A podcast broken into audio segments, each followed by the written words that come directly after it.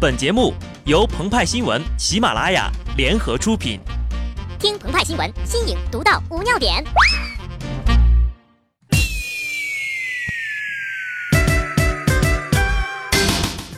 本文章转自澎湃新闻澎湃联播，听众朋友们大家好，我是机智的小布。传说地球上原本没有火种，那时候的人类啊，只好在无边的黑暗中度过一个又一个漫长的夜晚。普罗米修斯为了给人类造福，从太阳神阿波罗那儿偷走了火种。宙斯知道后大怒，把普罗米修斯绑在了高加索山上的悬崖上，让他永远不能入睡，还派了一只嗜血之鹰每天去啄食普罗米修斯的肝脏。普罗米修斯忍受着巨大的痛苦，但他并不后悔，情愿为人类而受苦。直到爱迪生发明了灯泡，人类的世界变得更加明亮。但有时候呀，太过明亮也会带来麻烦的。比如说在路上开车，每当会车的时候呀，或是后面跟了一辆车，总有人喜欢开着他的超强氙气远光大灯，闪得人双目几乎失明。每当这个时候呀，受害的路人或司机恨不得能变身圣斗士，给他打一套天马流星拳。更有甚者呀，经过双闪提示后依然我行我素，滥用远光灯。这种感觉啊，就好像自己是从希腊神话里走出来的，还以为自己是普罗米修斯呢。愚蠢的人类，让你见识一下光明吧。于是很快宙斯的惩罚就来了。1号晚上，深圳交警开展了严查远光灯的活动，对数位在明亮城市路面开远光灯的司机进行了处罚，让司机坐在绿椅子上体验远光灯1分钟。近距离对着远光灯看，就算你有血轮眼，瞬间呢也能把你照成白眼。交警表示啊，处罚主要以体验为主，并非强制，往往不会要求司机看足1分钟，只是希望呀司机感受到乱开远光灯的危害。灯光学习是驾校学习当中必不可少的一课，但对于滥用远光灯的司机，处罚相对较弱，始终没有很好的遏制方法。因此在民间慢慢延伸出一些对付远光灯的方法。方法1，他强任他强，魔镜对出响。早在夏商周时期，我们的祖先就记载过光的反射。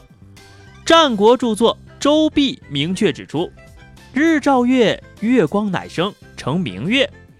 不仅如此，庄子还记载了阳燧见日，然而为火。阳燧啊，就是取火用的凹面镜。所以啊，把车头做成镜面，武侠小说里叫做以其人之道还治其人之身，小朋友们叫它饭坛。方法2，他横由他横，我把他吓懵。如果说前者使用的是物理学原理，那么这招呀，灵车漂移用的就是心理战术了。总是有这样的司机，一路上开着远光灯，毫不在意他人的感受，那么就让他们在万丈光芒中看到一点不一样的东西，体会一下心跳的感觉。但是真正的车神从来不会开斗气车，更不会以暴制暴。在秋名山上最著名的一辆车莫过于藤原拓海的 A186。 熟悉这辆车的朋友都知道呀，86的前车灯不知道高到哪里去了，真正的粉丝一眼就能认出来。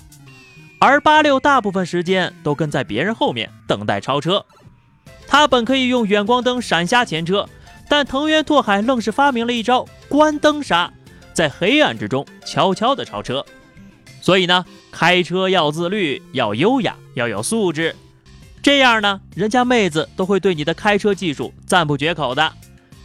由此可见啊，关于开灯关灯的问题，只要在合适的时间、地点、会车情况下选择合适的灯光，并不是一件多难的事儿。遵守交通法规，人人有责。但当这样的问题被编成了奥数题，有人愣是瞎了5年呢。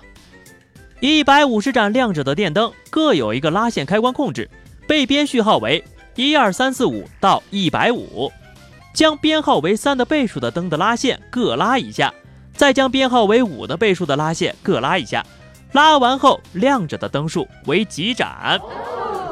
下面进入到澎澎湃湃大讲堂时间。首先把3的倍数都拉了，那就还剩100斩。其次呢，5的倍数里也有3的倍数呀，所以第二次关掉的不是30斩，其中呀还要去掉15的倍数，也就是20斩。但陷阱就在于那10斩又亮了，所以呀最后80斩还要再加上10斩。不信的朋友们呢，你们就去买150个灯泡回来试试啊。然而这道题曾经作为2届奥数参赛题出现，错误答案80被出版社沿用了5年，直到被9岁的小学生给纠正了。曾经有人说过呀，物理的尽头是数学，数学的尽头是哲学。那么关于开灯关灯的问题有没有尽头呢？请听题。有一对夫妻，他们卧室里有一盏吊灯，2盏床头灯，在睡觉之前3盏灯都亮着。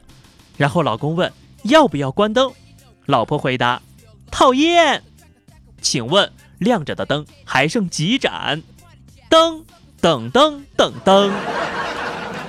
好的，以上就是本期节目的全部内容了。更多新鲜资讯敬请关注微信公众号鹏鹏和派派。下期节目我们再见吧，拜拜。